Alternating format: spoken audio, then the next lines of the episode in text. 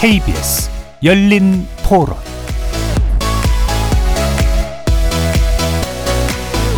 안녕하십니까? KBS 열린 토론 배종찬입니다. 그 시절에 그 모녀가 그 아픔을 겪으면서 근데 이제 그 사건이 일어나기 전부터 공무원들이 그런 어떤 틈새를 찾아서 했다면 그런 일이 없지 않았을까 복지 사각지대 그 예산이 조금 이제 잘 배분됐으면 하는 생각이 들어요. 조금 조금씩 그런 복지 쪽으로는 예산도 좀 증원되고 그러니까 전반적으로 이렇게 발전하는 사회가 발전한다는 생각은 하는데 속도가 좀 너무 느린 거죠. 자식이 있다고 돈을 안 주는 거야. 그런 경우 좀 허다해요. 억울 하나만 하죠. 그렇다고 뭐 자식들이 돈 뭐 갖다 주는 것도 아니고 정확히 그 공직에 있는 일선 동사무소에서 그런 걸 철저히 조사를 해가지고 발굴할 수 있는 각 구청마다 그런 그 특별위원회가 있어가지고 그랬으면 좋겠어요.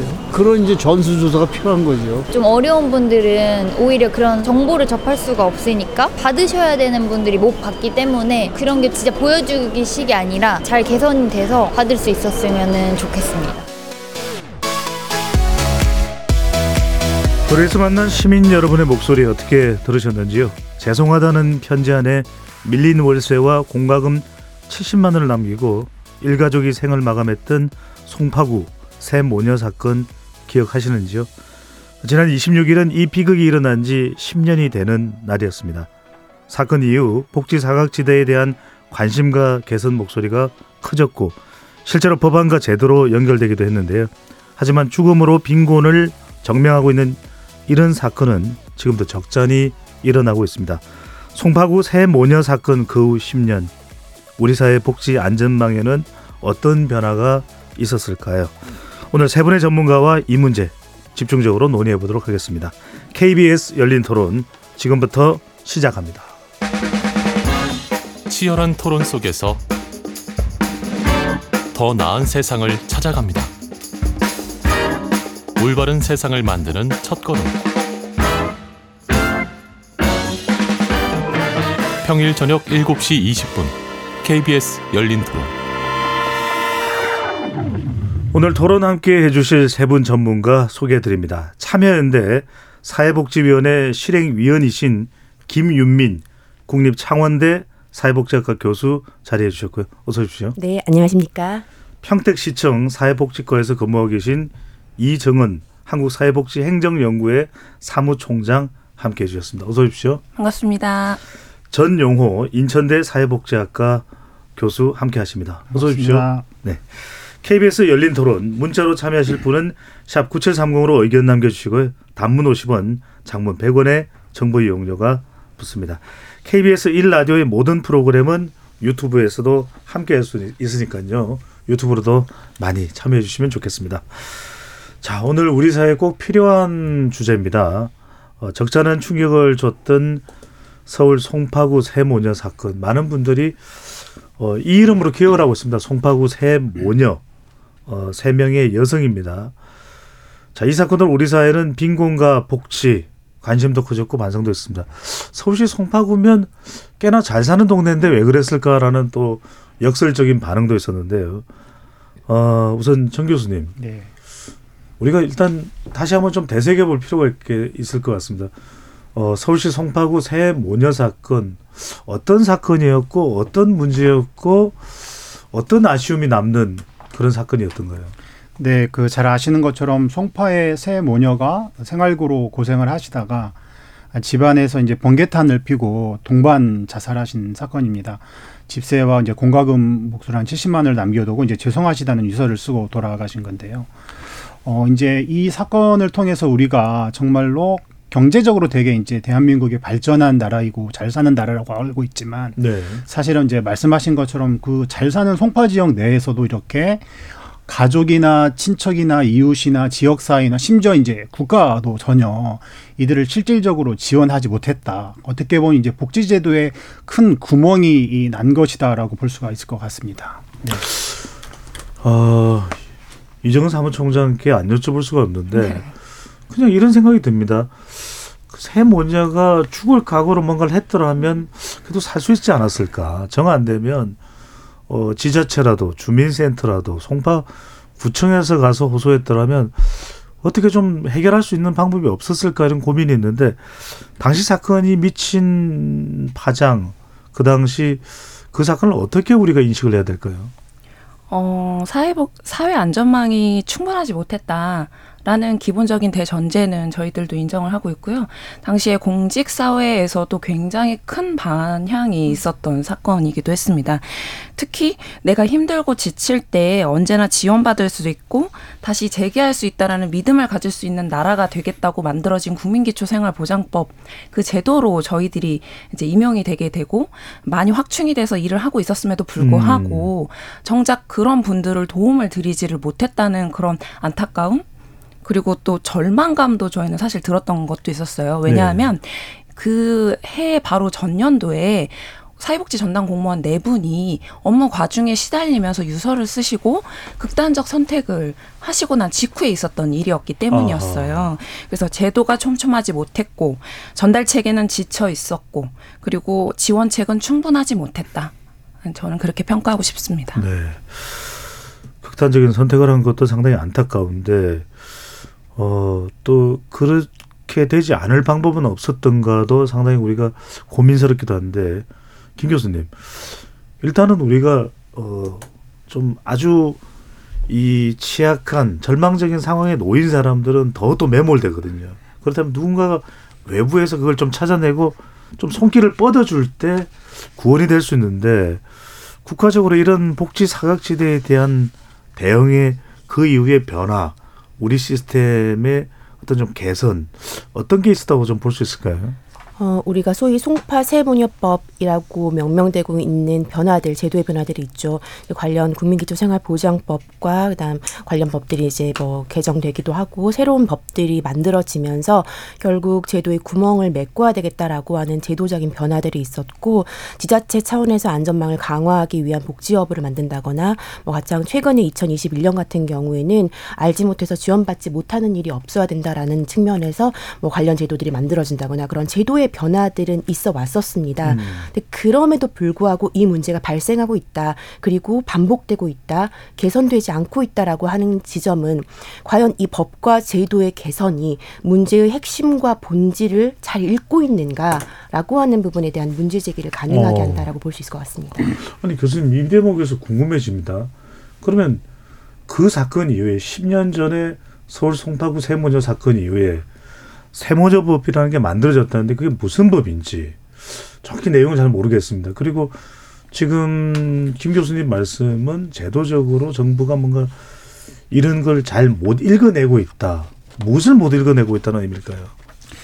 그 사실은 이제 우리가 이러한 법과 제도를 통해서 어떤 사회 문제를 대응하는 것이 기본적인 이제 우리 국가의 역할이고 사회의 역할인데 제가 보기에는 이 법과 제도가 사회의 큰 구조적인 변화의 큰 흐름에 대해서 막기가 상당히 제한되어 있다라는 생각이 많이 들어요. 특히 이제 송파 세모녀 어, 어, 법이라는 걸 통해서 여러 가지 어, 국민기초생활보장법이나 긴급복지지원법 개정안 여러 가지 이제 발굴하는 여러 가지 법률적인 제정안들이 만들어지긴 했지만 네.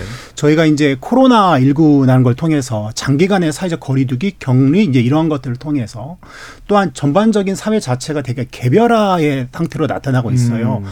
과거에는 이제 가족이나 지역 사회나 이런 것들이 어떤 큰 아, 조직에 되게 연결되어서 사람들이 살아갔다면 이제는 개인주의적인 것들에 기반해서 자율적으로 혼자 생활하고 이제 가장 큰 변화가 이제 1인 가구의 증가와 같은 음. 것입니다. 그래서 1인 가구의 증가와 이런 것들이 나타나는 큰 변화가 있고 그러면서 사실은 이제 외로운 사람들도 많아지고 있고요. 사람들과 고립되어서 만나지 않는 사람들도 많고 그런 여러 가지 사회적인 변화에 대해서 법과 제도로 하기에 매우 어려워지는 그런 상황인 것 같습니다. 네. 정말 말씀하신 대로 이제 다른 사람의 상태에 대해서 관심이 없어지는 것도 심각한 문제일 텐데 이 사무총장께는 이제 현장을 쭉 돌아보면서 어, 성, 어, 굵직하게는 이제 송파구 세무운전 사건도 있었고 그 이후에 있다가 우리가 이야기도 나누겠지만 여러 사건들이 있었습니다. 현장에서 볼 때는 어, 이런 사각지대에 있어서 어떤 부분이 가장 우리가 지금 최우선적인 어, 과제가 되는 건지 또 어, 현안이 되는 건지 문제가 되는 건지 어떻게 볼 수 있을까요? 어, 아무래도 저희들이 이제 전달 체계라기보다는 그 사회복지 전담 공무원들은 사실 전달 체계입니다. 그런데 이 기능을 제대로 하고 있지 못하다는 거는 법이나 제도에서 주 주지 못하는 것들 그런 것들은 저희들이 역할을 기능을 그만큼 충분히 해줘야 된다고 생각을 음. 하는데요. 저희들이 현장에서 과연 그것들을 제대로 기능할 수 있는 것인가? 무엇이 저희들이 기능하지 못하게 하고 있는가 거기에 좀 초점을 맞춰서 얘기하면 좋을 것 같다라는 생각이 듭니다. 이 부분에 대해서는 뭐 조금 이따가도 더욱 더 말씀을 드릴 텐데요. 사회복지 전담 공무원은 아무래도 대인 서비스를 기반으로 합니다. 대인 서비스를 기반으로 한다는 것은 저희들이 가진 어떤 사회복지적인 철학과 가치, 지식, 그다음에 실천 현장에서의 그런 방법들, 노하우 이런 것들을 통해서 대상자들을 직접 찾아내고 음. 서비스를 전달하고 안내하고 연계하는 역할들을 하고 있는데 이런 것들을 저희는 전문성을 가지고 있다라고 표현을 하거든요. 예. 그런데 현장에서 사회복지 전담 공무원들이 과연 이 관료제적 특성이 아주 깊은 우리나라의 행정 체계 안에서 과연 그 전문성들을 펼칠 수 있는가가 첫 번째 에, 그런 것들로 좀 고려가 돼야 되지 않을까. 그런 것들이 제대로 발휘되고 있지 못하기 때문에 현장에서는 사회복지 전담 공무원들이 오히려 더 공무원스러워졌다라는 얘기를 아. 듣는 경우도 덜어 있습니다. 어, 이게 네. 굉장히 중요한 말씀이네. 그러니까 제도가 있고 이 복지 대상이 있으면 그 대상 사이에 역-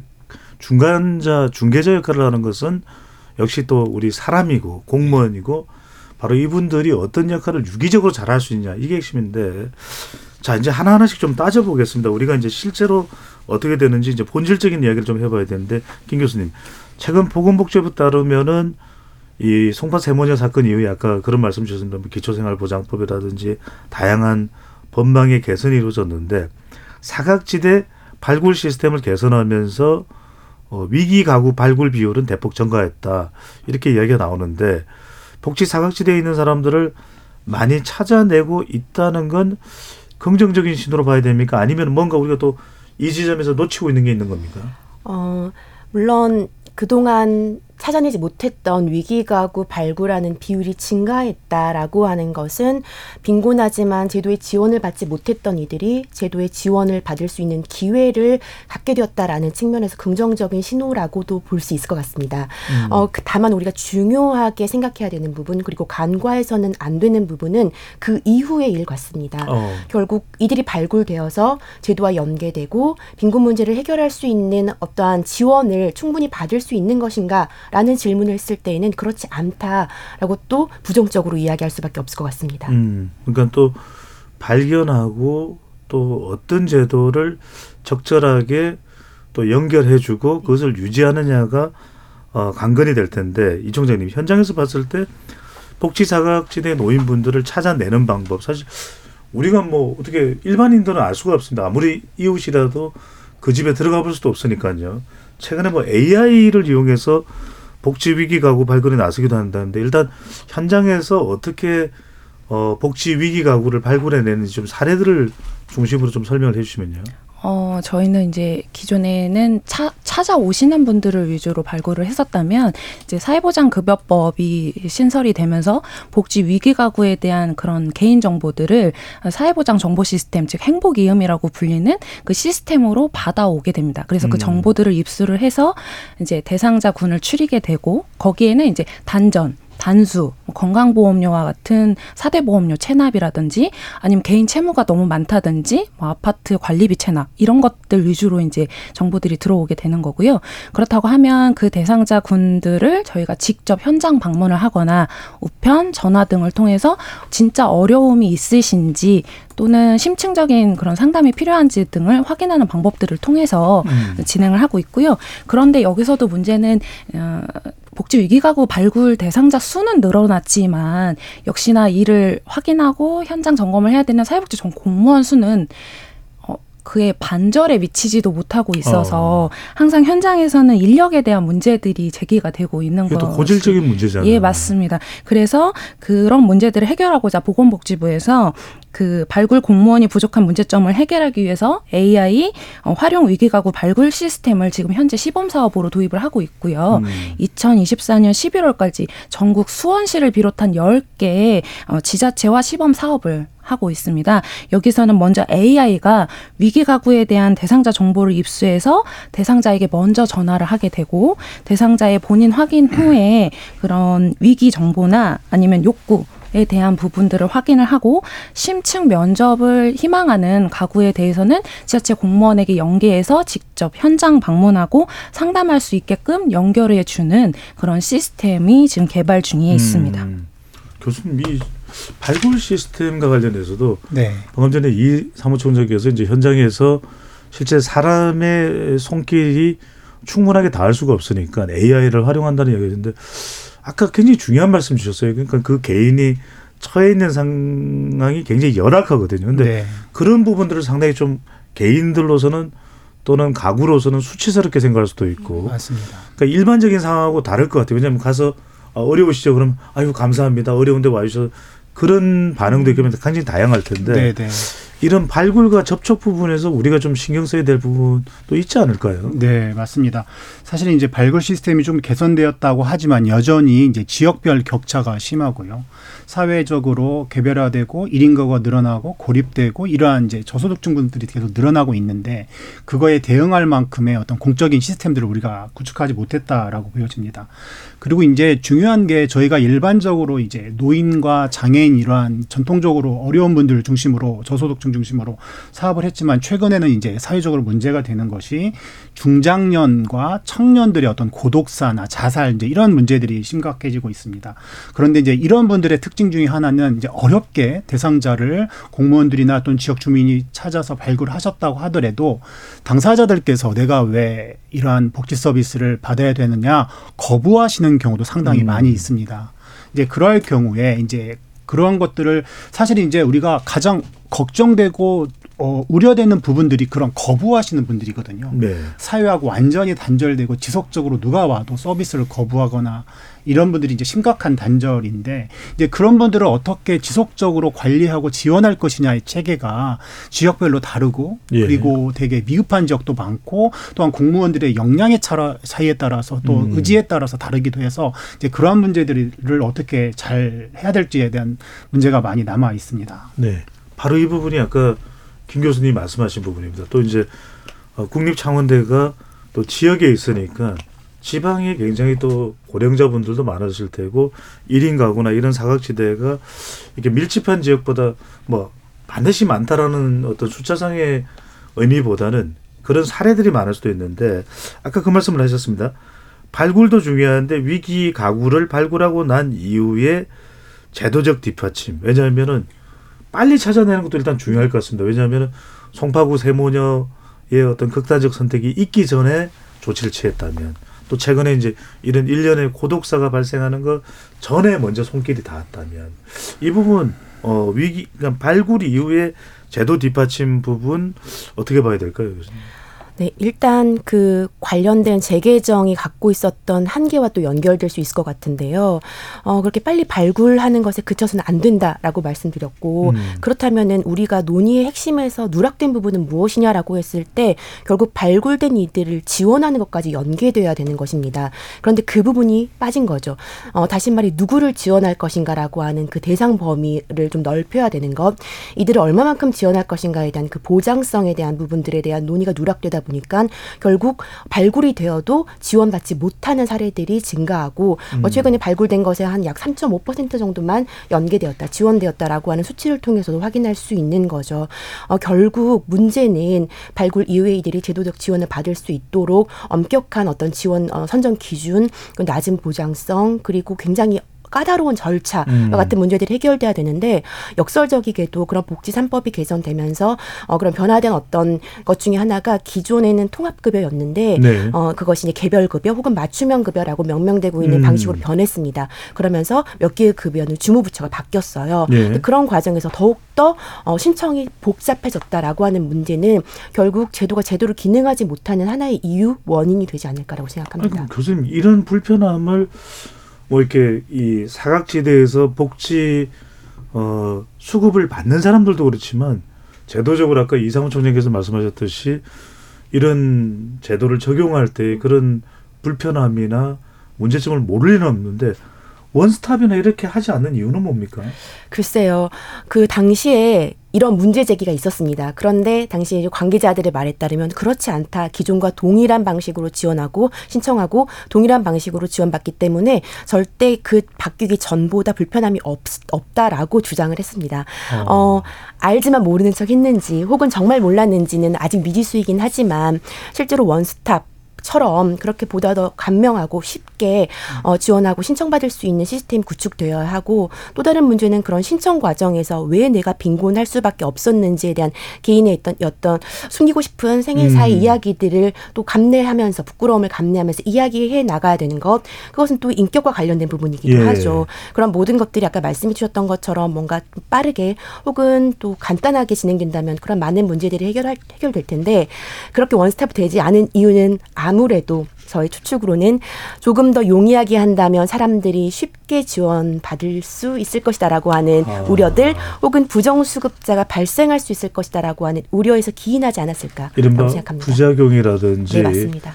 어, 무임승차하는 그 비율을 최소화하기 위한 뭐 근데 참 그게 그렇다고 해서 주 목적이 되어서는 안 될 텐데 네. 삼총장님 이게 지금 우리 이야기 나누다 보니까 이 토론에서도 어떤 부분이 좀 우선돼야 될지 좀더 어, 초점이 맞춰져야 될지 이걸 발견할 수 있는데 이렇게 원스톱이 못 되는 이유가 뭘까요? 어, 제가 현장에서 근무를 하다 볼 때 항상 느꼈던, 느꼈던 것들이 제도들이 굉장히 많아졌습니다.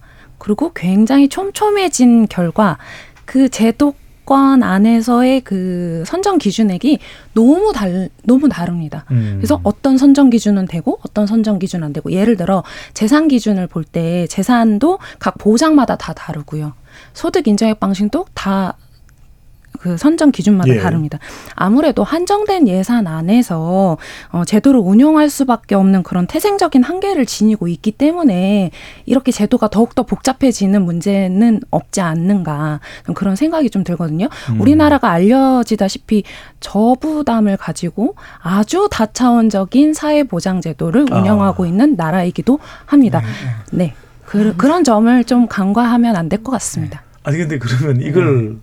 모르지는 않는데 이러면 네. 자꾸 악순환이 또 연속이 될 수밖에 없거든 교수님. 네, 그러면 네. 이게 정말 우리 사회복지의 본질적인 문제가 될 텐데 그러다 보니까 발굴까지는 했는데 정작 위기각으로 선정이 어려워진다. 이러면 네. 사실 어 기껏 본인의 그 좀 수치스러움을 감수하고 어 이걸 받아들이긴 했는데 네. 정작 이어지지 못하면 그것 자체가 더 사람은 절망하고 난망한 상황이 될 수 있는 이른바 이 장벽들이 존재를 하고 있습니다. 네. 어떤 문제라고 봐야 될까요? 그러니까 제가 보기에 크게 이제 두 가지 문제점이 있을 것 같습니다. 저희 사회복지 제도는 기본적으로 신청주의입니다.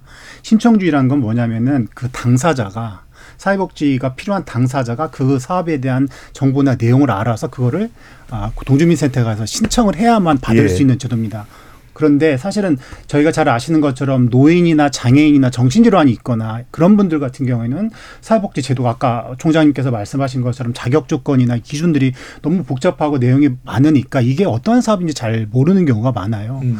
근데 그렇다면 이제 그분들에게 누가 지속적으로 정보를 제공해서 그분들을 이제 복지 제도 영역으로 끌고 들어와야 되는데 이제 우리는 이제 그게 안 이루어지고 있고 다 개인에게 맡겨 있는 상황입니다. 그래서 전 이 신청주의가 행정적으로 매우 부담이 되겠지만 어떤 권리에 기반해서 어떤 시스템에 기반해서 그들이 일정한 자격 조건이 되면은 복지제도를 이용할 수 있도록 그거를 통보해주고 알려주는 시스템으로 구축을 해야 되는데 음. 그러다 보니까 정보가 많은 사람들은 이것저것 많이 이용을 하고 정보가 없고 정말 필요한 사람들은 도움을 받지 못하고 더 이제 집으로 더 어, 소외될 수밖에 없는 상황입니다. 여기서도 양극화 현상이 그렇습니다. 네. 정부의 격차에 따른 아, 보건복지 서비스 접근과 이용에 큰 격차가 발생할 수 있습니다. 그러니까 뭐 부자가 예를 들어서 본인의 투자 수익률을 더 올리기 위해서 정보에 좀 차이가 발생하는 건 이해가 되지만 이건 정말 절망적인 사고가 발생하지 않습니까? 맞습니다. 이 세모녀 어, 사건이라든지 그 외에 네, 김 교수님 그러면 우리하고 비슷한 수준에 있는 외국 도 이렇게 좀 신청주의나 이런 것에 대해서 문제가 발생하는지 아니면 일본이나 미국이나 독일처럼 복지 선진국은 뭔가 좀 다른 해결책을 찾았는지도 궁금합니다. 어, 미국 같은 경우는 사실 우리가 이야기하는 낙인과 관련된 이슈들이 많이 있습니다. 좀더 비슷하게 좀 심하지 않은가라고 생각을 하고요. 그 외에 우리가 뭐 덴마크, 노르웨이, 스웨덴처럼 북구 유럽 복지가 잘 발전된 나, 나라다라고 했을 경우는 선별주의보다는 보편주의적인 어떤 복지 정책이 많이 발달하고 음. 있습니다. 어, 소위 말해 선별은 누가 가난하지, 누가 가장 취약하지라는 것들을 확인하고 그들을 뽑아서 지원해 주는 거죠. 그러다 보니까 스티그마, 낙인이 발생할 수 있고 선별의 과정에서 발생하는 우리가 지금 이야기하고 있는 많은 문제들이 노출될 수 있는데요. 이건 무상급식 때도 그런 네, 맞습니다. 근데 그것이 조금 더 보편화되면서 권리성이 강조되죠. 물론 국민기초생활보장법에서도 권리성이 명시되었지만 음. 저는 그것은 관련 법에 명시된 피상적인 수준의 어떤 권리에 불과하다라고 생각합니다. 실제로 권리성이 취약할 수밖에 없는 것이고요. 음. 그러다 보니 보편적인 정책으로 나아가는 국가 같은 경우는 우리가 이야기하고 있는 그런 많은 문제들이 최소화된 아예 없다라고 볼 수 없겠지만 예. 우리나라처럼 그렇게 심하다라고 볼 수 없을 것 같습니다. 음.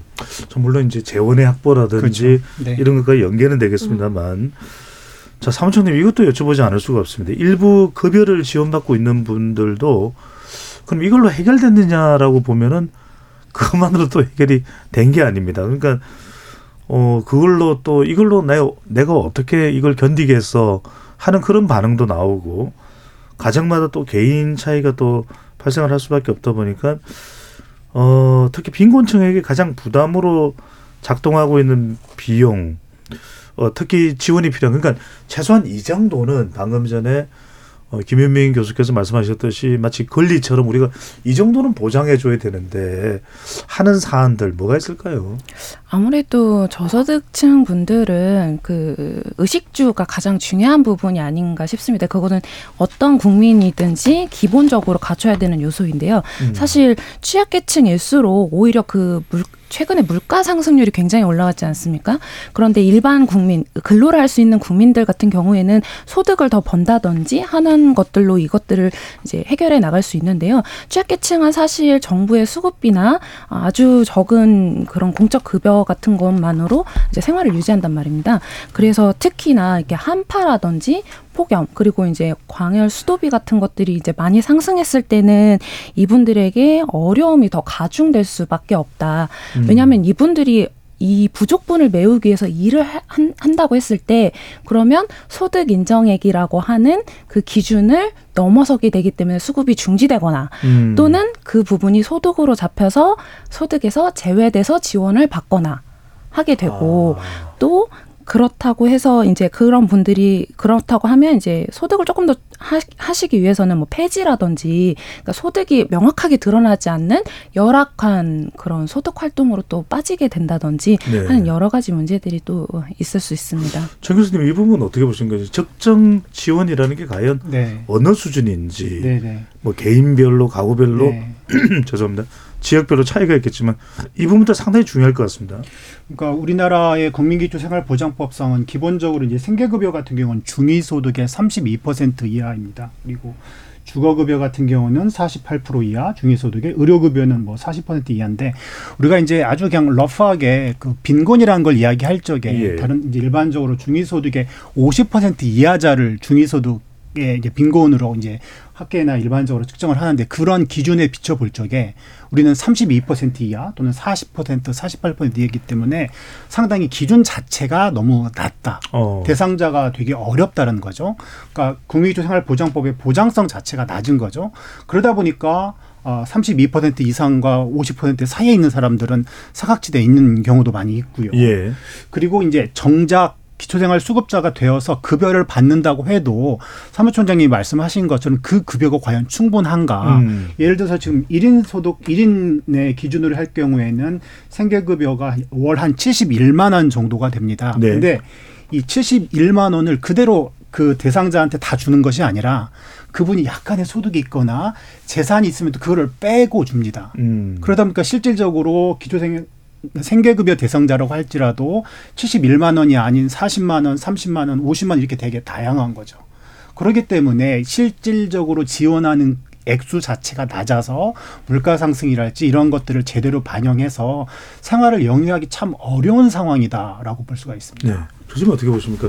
그러니까 또 많이 지원하면 많이 지원한다고 도덕적 해이가 온다고 할 때, 아니 나 그냥 뭐 일 안 하고 그냥 뭐 이 취약 계층이 돼서 그냥 정부에서 지원받아서 기초생활 수급자로 살지 뭐 이런 식의 인식도 있을 수 있고 이 말 그대로 적정이라는 게 참 어렵긴 합니다. 어떤 이 인식과 기준과 개념이 있어야 될까요?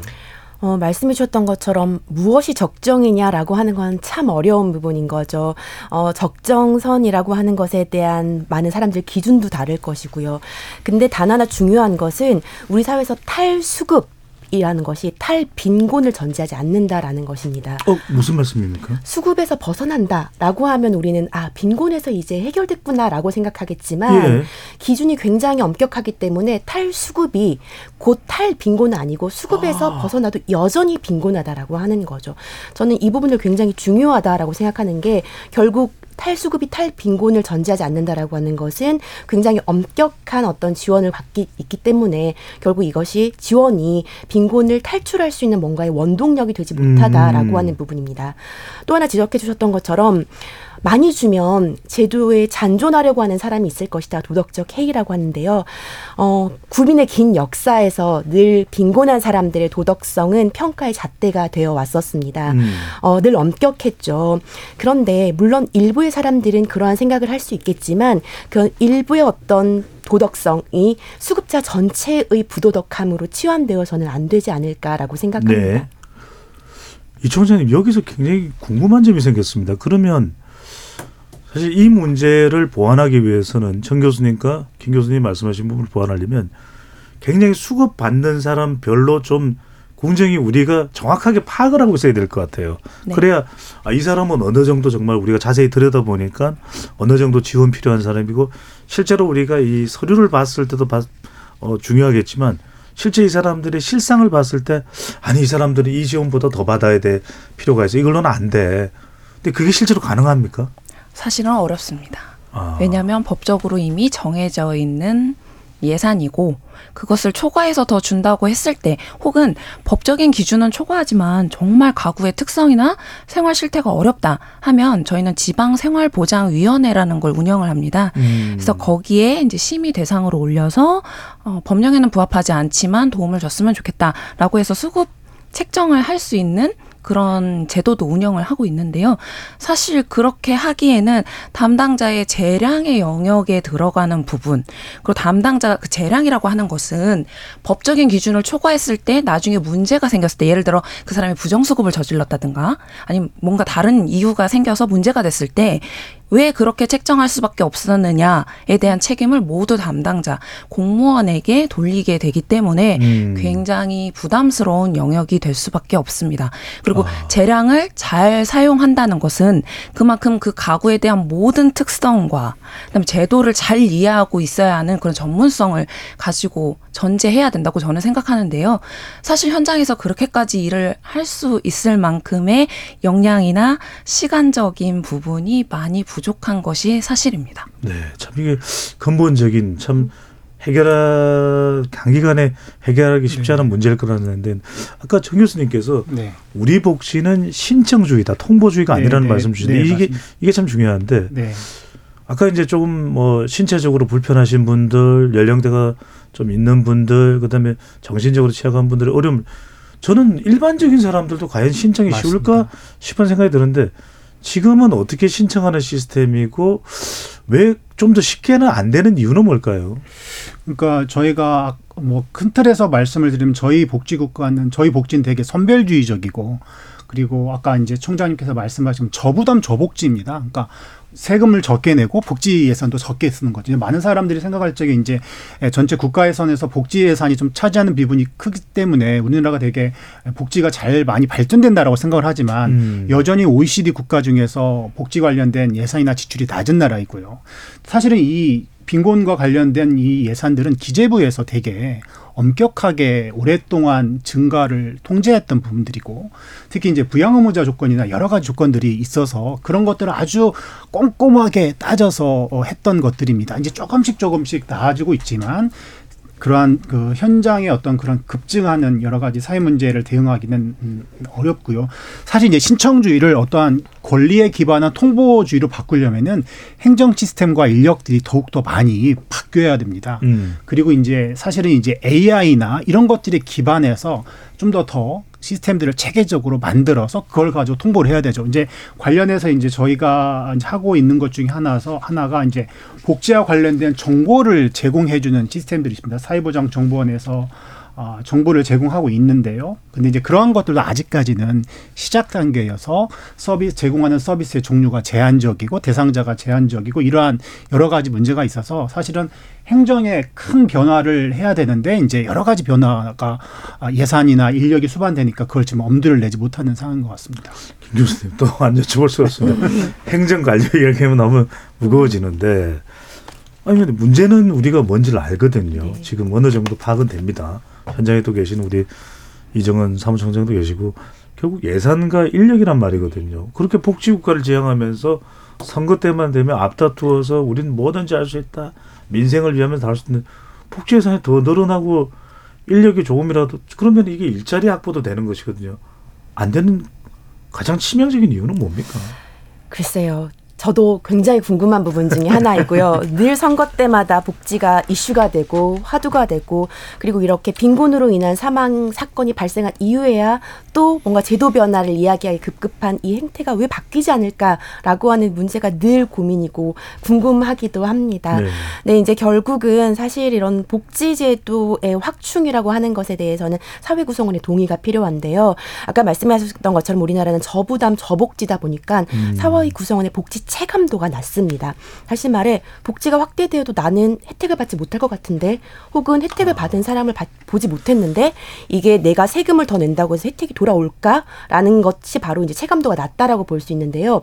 그러다 보니 복지 체감도가 낮고 복지를 확대하겠습니다라고 증세를 이야기할 때 거기에 대한 조세 저항이 큰 거죠. 이게 이제 악순환이라고 볼 수 있습니다.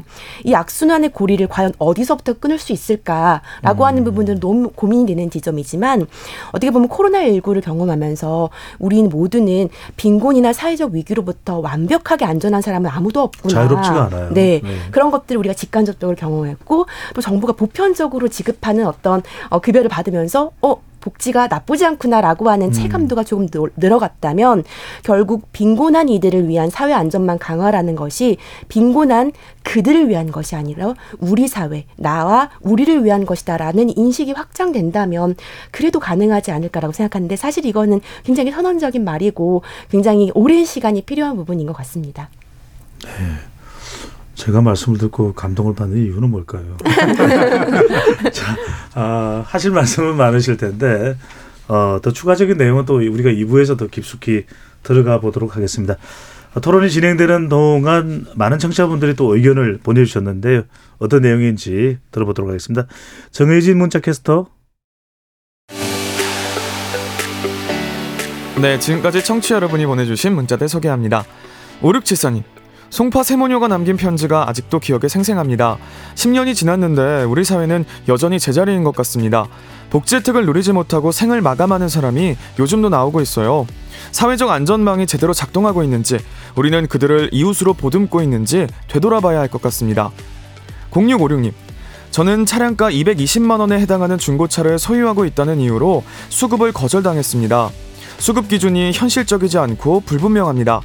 실제로 생계에 어려움을 겪고 있는 사람들이 불분명하고 높은 문턱 때문에 복지 혜택을 누리지 못하는 것은 문제입니다. 김치볶음밥님. 바로 옆집에 누가 사는지도 모르는 세상입니다. 주변에 가난으로 죽음에 내몰린 사람이 있다 하더라도 찾아내기도 힘들 뿐더러 이들에 대한 관심이 부족한 것도 문제예요. 제도 개선도 필요하지만 우리 사회의 빈곤층에 대한 인식 변화가 더 필요하다고 봅니다. 유혜원님.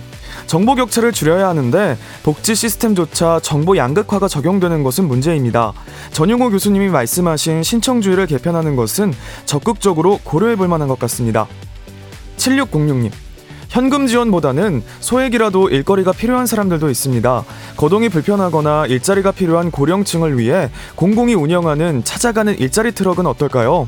주택 밀집 지역에 찾아가는 일자리가 있다면 호응하는 사람이 많을 것 같습니다. 해주셨고요. 6232님. 빈곤층이 게으르고 무능하다는 건 편견입니다.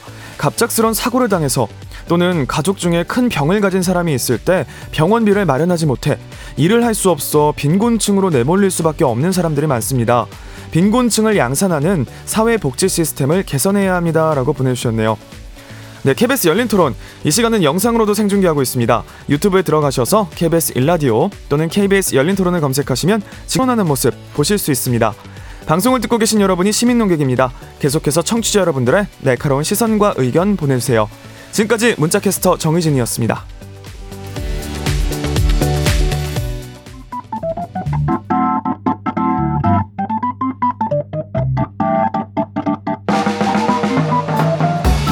세상을 바꾸는 질문 열린 토론이 시작합니다.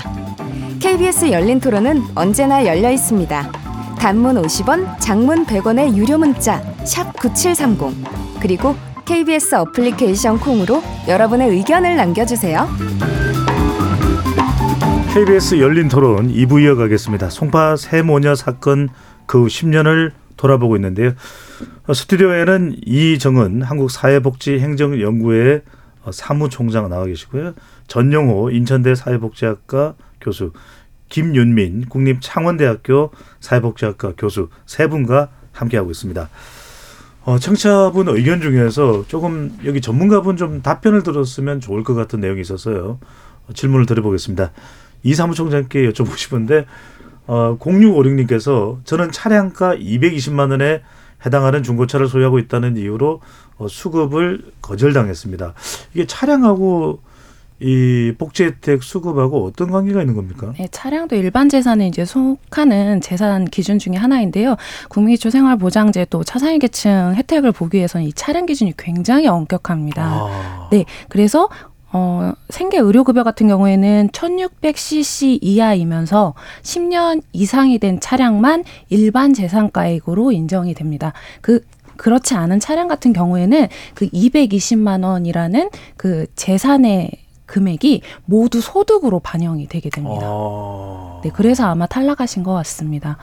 네. 야, 이것도 어떤 기준이냐는 것을 정확히 모르는 모른다면은 아 나는 왜 안 돼라는 의문이 나올 수밖에 없겠네요. 네, 그리고 제도가 너무 상충하고 복잡해지다 보니까 주거기 주거급여나 교육급여 기준도 다르고요.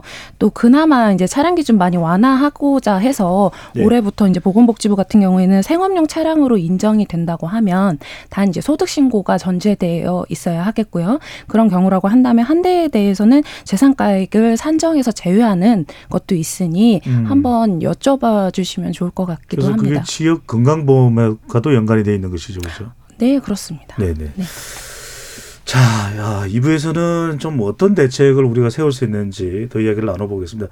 정부가 지난해 찾아낸 복지 사각지대 빈곤층이 무려 66만 명에 이른다고 합니다. 2021년에서 23년까지의 기초생활보장 실태조사에 따른 수치인데요. 적지 않은 숫자입니다. 아, 이들에 대한 지원과 대책. 자, 일단 66만 명이라는 숫자 자체가 어, 허기가 마- 많다라는 생각이 드는데, 어, 정 교수님, 일단 사회적 시스템에서 이, 저- 이 정도 규모의 대상자가 관리될 수 있습니까? 그 부분부터 궁금한데요. 사실 이제 복지를 생각할 적에 많은 분들이 예산을 먼저 생각하면은 되게 어렵다라는 생각을 하는데 복지는 사실 여러 가지 사회보장제도나 보험제도를 확충하는 역사를 보면은 그러한 것들이 예산이나 국가의 의지에 따라서 충분히 이 지원되는 경우가 많이 있고 아까 우리 김현민 교수님 말씀하신 것처럼 북유럽 국가 같은 경우에는 네. 그런 기준이나 자격 조건 자체가 되게 보편적이고 어, 완화되어 있습니다. 그래서 저는 이 정책의 의지나 이런 것들이 되게 중요하고요. 음. 이제 사실 이제 우리 국민기초생활보장법이 취약하고 부족하다라고 하는 것들 중에 하나가 서울시 같은 경우는 이제 안심소득이라는 걸 해서 좀 더더 더 여유가 있는 관대한 기준으로 해서 더 확대해서 지원을 하고 있습니다. 그러한 식으로 좀 더 단계적으로 그러한 사각지대에 있는 분들을 좀 더 제도권으로 끌어들여서 그들에게 지원을 해주는 방안들을 아, 시도해야 하는 것이 저는 필요하다라고 보입니다. 음, 그러니까 좀 보편적 성격도 띄는 어, 그렇습니다. 일부 뛸 수 있는 그런 제도까지도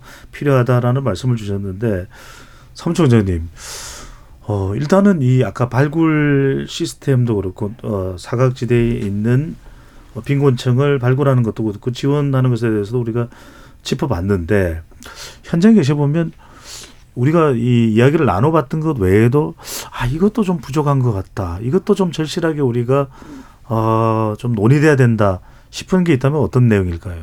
어, 저는 일단 한정된 인력으로 한정된 예산으로 다양한 제도를 운영하고 대상자들을 발굴하기 위해서는 일단 좀 어떻게 보면 효율화된 것들도 필요하다고 생각합니다. 음. 예를 들어 제도가 너무 복잡하고 각 부처마다 다양하다면 어느 정도 기준선을 마련해서 제도를 좀 더 어, 효율화하고 그다음에 공통화돼서 거기에 따른 순위를 매겨서 지원을 해줄 수 있는 방법.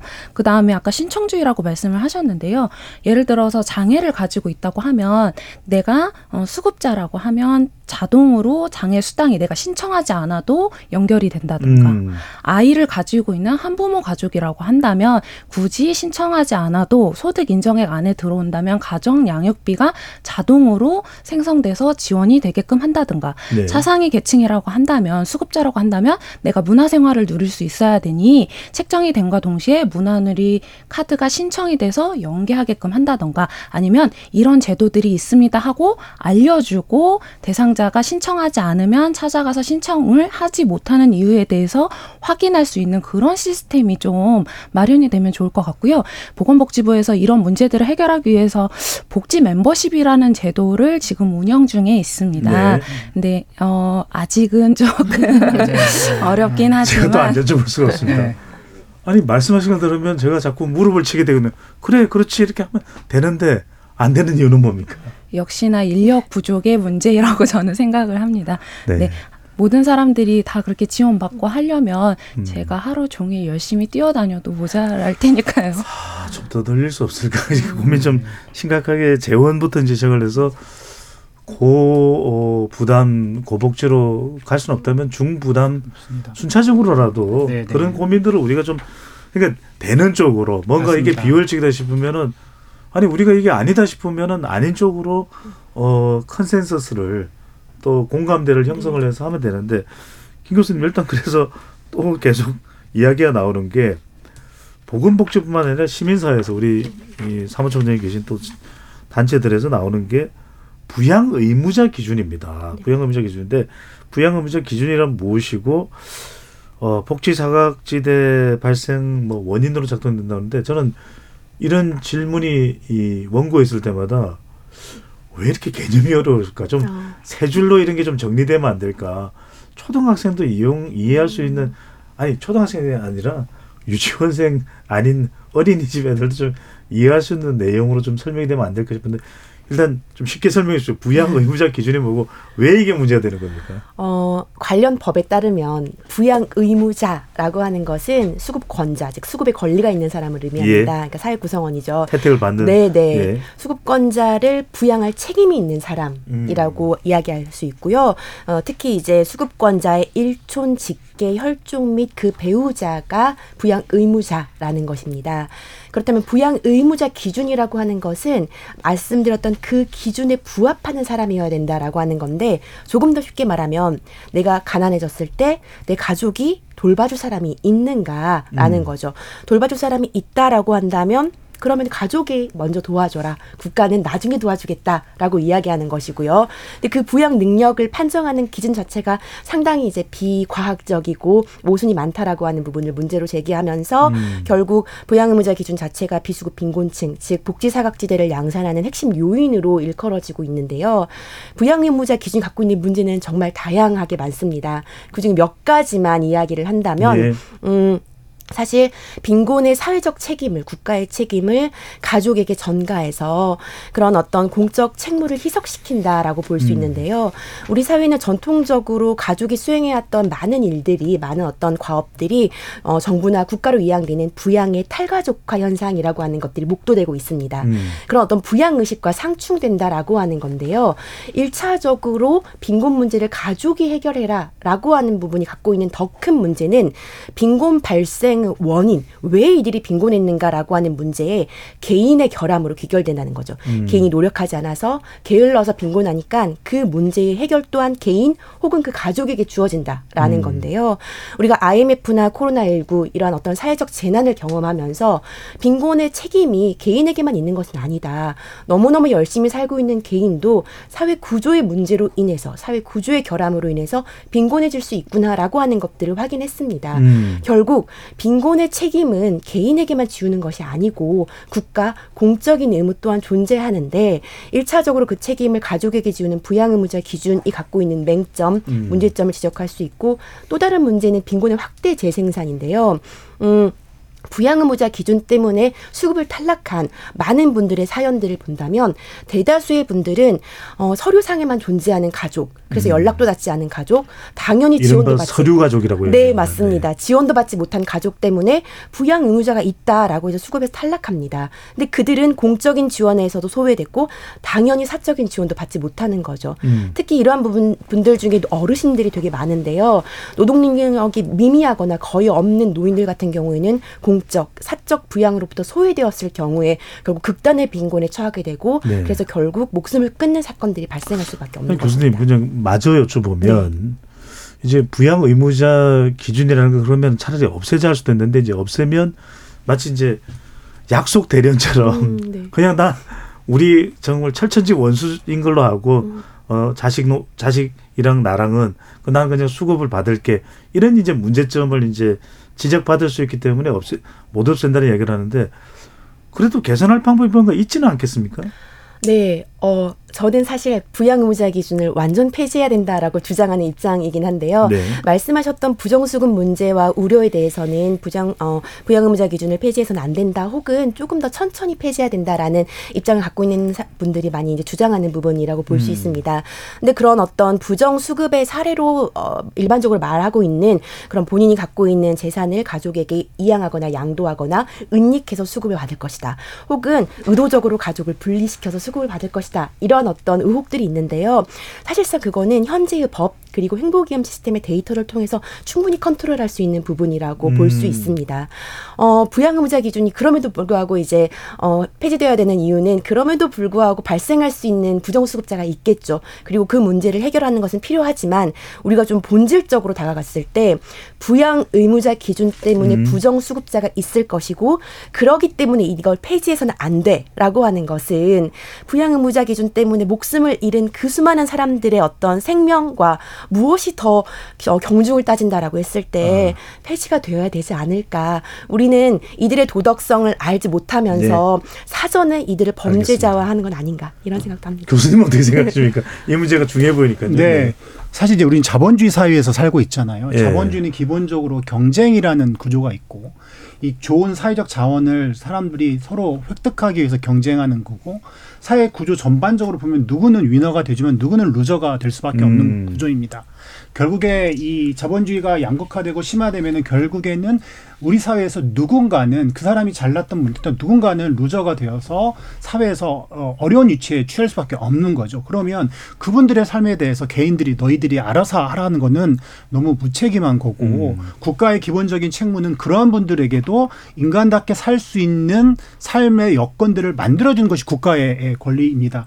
그러한 측면에서 볼 적에 아까도 이제 말씀드린 것처럼 사회가 갈수록 가족이 누군가를 돌봐주겠다, 친구가 돌봐주겠다, 친척이 돌봐주겠다, 지역사회가 돌봐주겠다 그러한 것들의 고리가 약해지고 있습니다. 아하. 그렇기 때문에 더욱더 이런 상황에서는 국가가 적극적으로 역할을 하지 않으면 음. 그분들은 정말로 생계나 삶을 유지할 수 없습니다.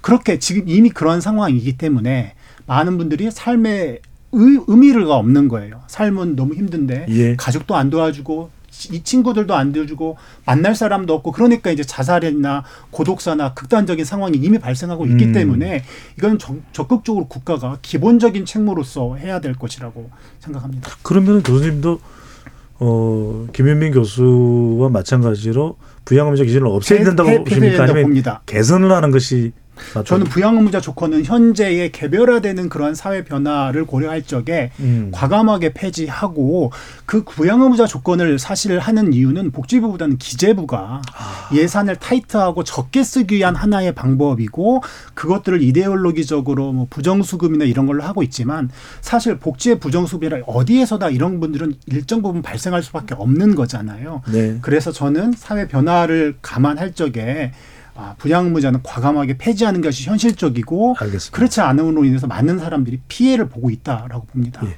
이 사무총장도 이 논의에 뛰어 들어와 주신다면요. 어, 제가 말을 해도 되는지 네네 말씀하십시오. 네. 모르겠지만 아까도 생각이 다를 수도 있는 거니까요. 네. 네. 아까도 저희 같은 이제 통합조사 관리팀 직원하고 얘기를 하다가 그 직원의 말을 제가 좀 대신 인용을 좀 하고자 하는데요. 어. 저희가 부양의무자 기준은 사실 맞춤형 급여로 개편이 되면서 교육급여, 주거급여는 이미 2018년 10월 까지 없어졌습니다. 음. 하지만 아직 남아 잔존에 있는 건 생계급여와 의료급여입니다. 의료급여는 굉장히 아직도 엄격하고요. 생계급여는 고재산 고소 고재산 고소득을 가지신 부양 의무자만 제외합니다. 예를 들어 소득이 1억, 그 다음에 재산은 9억. 음. 네 이상이시면은 제외를 하는데요. 사실 어 요새 물가도 올라가고 네네네. 네. 근데 그렇 그게 굉장히 너, 큰 타이틀이라고 해도 그 안을 살짝 넘어가시면 다 중지가 되어버리기 때문에 많은 어려움들을 가지고 계시고 음. 그래서 그런 부정수급이 어, 다른 의미의 부정수급인데 그 혜택을 받기 위해서 일부러 가족 간의 단절을 주장을 하거나 네. 네, 연락을 안 한다고 하거나 아니면 또 그런 저희는 사후 관리를 또 해야 되거든요. 그러니까 가족 관계가 단절이 되어 된 경우에는 부양무자를 안 보고 지원을 해줄 수 있는 제도가 있습니다. 그런데 그런 것들도 사후 관리를 통해서 부정수급인지 아닌지 2년에 한 번씩 확인을 하게끔 되어 있습니다. 음. 거기에 따른 행정력도 너무 많이 들어가고 있는 게 현실입니다. 네네네.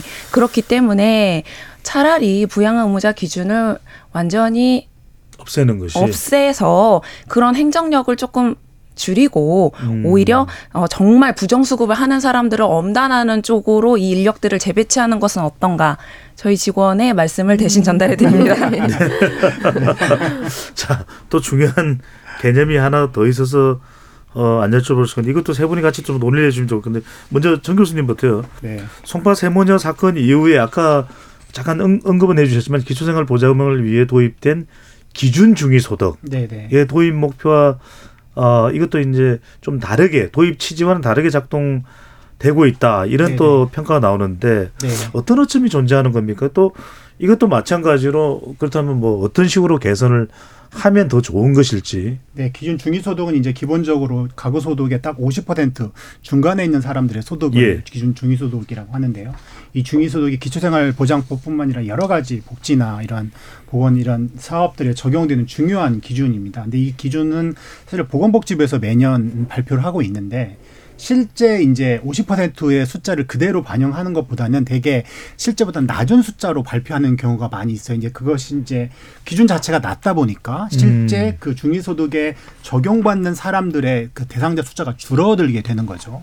이제 그래서 이제 일각의 이제 변호사나 이제 학계에서는 그 중위소득 기준 자체를 좀 더 현실화해서 하는 것이 음. 실제 제도의 취지에 맞다라고 주장을 하고 있는데 사실 이제 복, 이건 사실 이제 예산하고 연결되어 있기 때문에 기재부나 복지부에서 이제 그러한 예산의 한계성들을 고려해서 좀 되게 보수적으로 실제보다 낮게 하다 보니까 또 다른 사각지대가 발생하는 그러한 어, 악순환 문제들이 계속 있는 음. 것 같습니다. 결국 재원과 관련됐을 텐데 그러면 조금이라도 더 조금이라도 더 실제 50% 절반의 중위에 가까울수록 좀 옮겨가면 이 복지 사각지대를 개선하는 데는 현실적인 실질적인 도움과 보탬은 되는 겁니까, 김 교수님? 뭐 지금보다 낫지 않을까 싶습니다. 음. 그와 함께 또 이제 함께 노력해야 되는 지점들이 분명히 존재하지만 그래도 지금보다는 나아지지 않을까 생각합니다. 네. 그리고 또 하나 우리가 이제 어, 우려가 되는 것은 이런 복지 사각지대 그럼 좀 연령대가 높으신 고령자분들이나 또는 혼자 1인 가구 분들 대체적으로 이제 연령대 기준도 상당히 좀 높은 편입니다. 근데 최근 들어서 2030 청년 세대의 빈곤 비율이 증가하고 있다. 이건 실제 실태는 어떻고 어, 어떤 원인들이 있는 겁니까? 어, 말씀해 주셨던 것처럼 실제로 청년 빈곤의 문제가 우리 사회에서 많이 대두되고 있습니다. 뭐 청년 빈곤율, 청년 실업률, 청년 니트족 비율과 같은 수치화된 지표를 통해서 청년들의 어려운 삶들을 확인할 수 있고요. 또 숫자 이면에 드러나지 않은 그들의 지난한 삶들은 뭐 엠포 세대랄지 지옥고와 같은 음. 명명되는 다양한 엄표들을 통해서 우리가 또 확인할 수 있습니다. 어, 다시 말해 빈곤이라고 하는 전통적인 집단은 일하지 못한 이들 일할 수 없는 이들이었는데 청년은 우리가 너무 잘 알고 있는 노동 가능한 연령이잖아요. 그러니까요. 결국 노동 가능한 연령인 청년도 빈곤 위험으로부터 안전하지 않다라고 하는 것은 어, 불안정한 노동에 기인하지 않을까라고 생각합니다. 실제로 코로나19의 타격도 청년층에게 가장 컸고요. 음. 뭐 불안, 불안정 노동이랄지 플랫폼 노동이랄지 투단시간 노동 등등 이러한 노동들이 증가하면서 이래도 빈곤한 워킹푸어들이 양산되거나 혹은 이러한 불안정한 노동들은 결국 사회 안전망으로부터 배제 되는 문제들도 있기 때문에 청년 빈곤 문제는 우리 사회의 빈곤 대상이 확대되고 그 심각성이 더욱 깊어지고 있는 것을 방증하는 결과가 아닌가 생각합니다. 아, 이거 진짜 심각하네요. 교수님. 어느 정도로 심각한지 잘 와닿지가 않거든요. 왜냐하면 그냥 보통 우리 이 어려운 뭐 보릿고개든 전후 고도성장 세대들은 아니 뭐라도 나가서 하면 되지 왜 그걸 뭐 못해 이렇게 또 이야기를 하면 참 이게 막막하거든요. 실제로 어느 정도로 심각하고 그 근본적인 원인이 어디에 있다고 봐야 될까요? 네, 말씀하신 것처럼 저희 세대는 상당히 고성장을 했었죠. 예. 70년대, 90년대 했지만 저희가 이미 올해도 그렇고 이제 잠재 성장률 이하의 저성장 구조가 고착화되고 있는 상황이고 그러다 보니까 일자리가 많이 창출되고 있지 않습니다. 이제 음. 그러한 타격이 바로 우리 이제 청년들한테 직접적으로 영향을 미치고 있고 이제 그러다 보니까 사실 이 빈곤하다 보면은 어떤 문제가 있냐면은 많은 사람들이 나타나는 특징이 경제적으로 취업을 못하거나 이제 그러다 보면은 사람들을 만나지 않고 이제 혼자서 보내거나 이제 사람들을 만나는 걸 회피하는 경향성들이 나타나죠. 그래서 경제적으로 되게 아까 김인민 교수님 말씀하신 것처럼 정말 니트족이나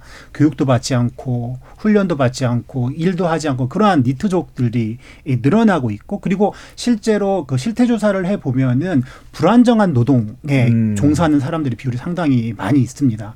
그러다 보니까 경제적인 이런 기본적인 토대가 잘 아, 잡혀지지 않기 때문에 그것과 연관된 사회적인 관계, 우울, 정신적인 문제, 건강 이제 이러한 여러 가지 문제들이 되게 확산되고 있는 상황입니다. 주거도 힘들고 주거도 힘들고 그렇습니다. 결혼도 힘들고 그렇습니다.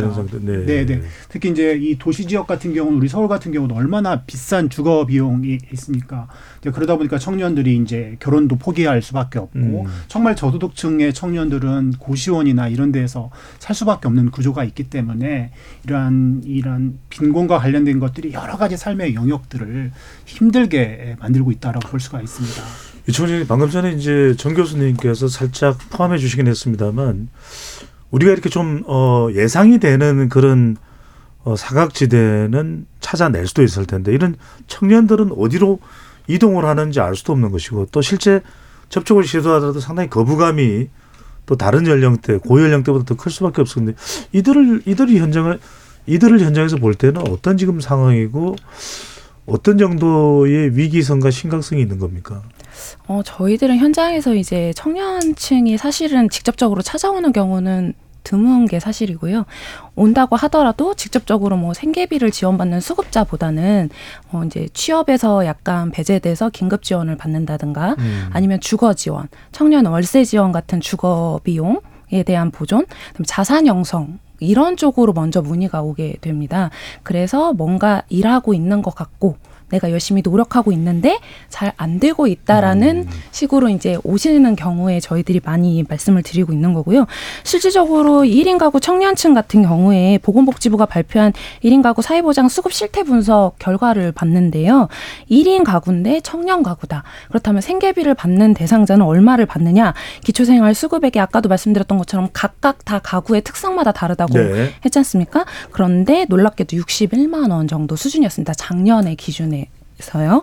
그리고 자산 빈곤율도 67%나 된다고 합니다. 어. 아무래도 고소 그러니까 소득이 불안정하고 고물가가 계속 지속이 되다 보니 소득이 있어도 불안정할 테고 그 소득을 물가가 높으니 사용하는 지출처가 네, 많아지다 보니까 자산 형성할 수 있는 기회도 줄어들고 그러다 보니까 계속 악순환이 반복되고 있는 것은 아닌가 그런 생각이 들게 됩니다.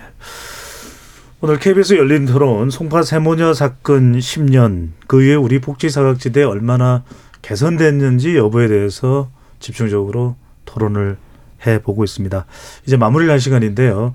어, 세 분 전문가께서 각각 1분 정도 시간을 드릴 수 있는데 이 복지 사각지대 개선을 위해서 뭐가 제일 핵심일까? 아, 정부 정책이 됐든 현장이 됐든 제일 뭐가 어, 우선돼야 될지 핵심이 무엇인지 마무리 말씀을 해주시면 좋겠습니다. 먼저 김윤민 교수님부터요. 어, 복지 사각지대를 개선하기 위해서는 가장 복지 사각지대를 양산하는 원인으로 지목되고 있는 부양의무제 기준의 폐지가 우선되어야 된다. 완전 폐지가 우선돼야 된다라고 생각하고요. 이에 더해 어, 빈곤 그리고 수급자에 대한 우리 사회의 부정적인 인식과 사회적 낙인이 또 어, 음, 최소화되어야 된다라고 음. 생각하고요. 저는 무엇보다 빈곤에 배태된 타자성이 해체되어야 되지 않나라고 생각합니다. 다시 말해 빈곤 수급자는 내 이야기가 아니야. 다른 사람의 아. 이야기야. 그렇기 때문에 제도를 확대해도 그들만 혜택을 받을 거야라는 네. 타자성이 해체되어야지만이 결국 이것은 우리의 문제고 우리 사회의 문제고 그리고 우리 이웃의 문제다라는 공감대가 형성될 수 있지 않을까라고 생각합니다. 마지막으로 제가 되게 중요하게 생각한 문구가 있는데요. 지금은 또 바우만이라는 사회학자는 네. 가장 약한 기둥의 강도가 교각 즉 다리의 견고함을 결정하는 것처럼 한 사회의 안정성은 가장 취약한 이들의 삶에 결정된다라고 이야기했습니다. 취약한 이들의 삶이 취약하다면 우리가 함께하는 이 다리 사회도 무너질 수밖에 없기 때문에 견고한 안전망 구축을 위한 사회 구성원의 합의가 네. 가장 필요하다라고 생각합니다. 끝까지 명언을 전해주시네요. 네, 이 총장님. 네, 저는 사회복지 전담 공무원이기 때문에 이 말씀을 꼭 드리고 싶습니다. 어, 어떤 사회적인 문제가 됐을 때 예산이라든지 법령이라든지 하는 어떤 하드웨어적인 부분에만 사실 많이 취, 이렇게 치중이 되어 있는데요.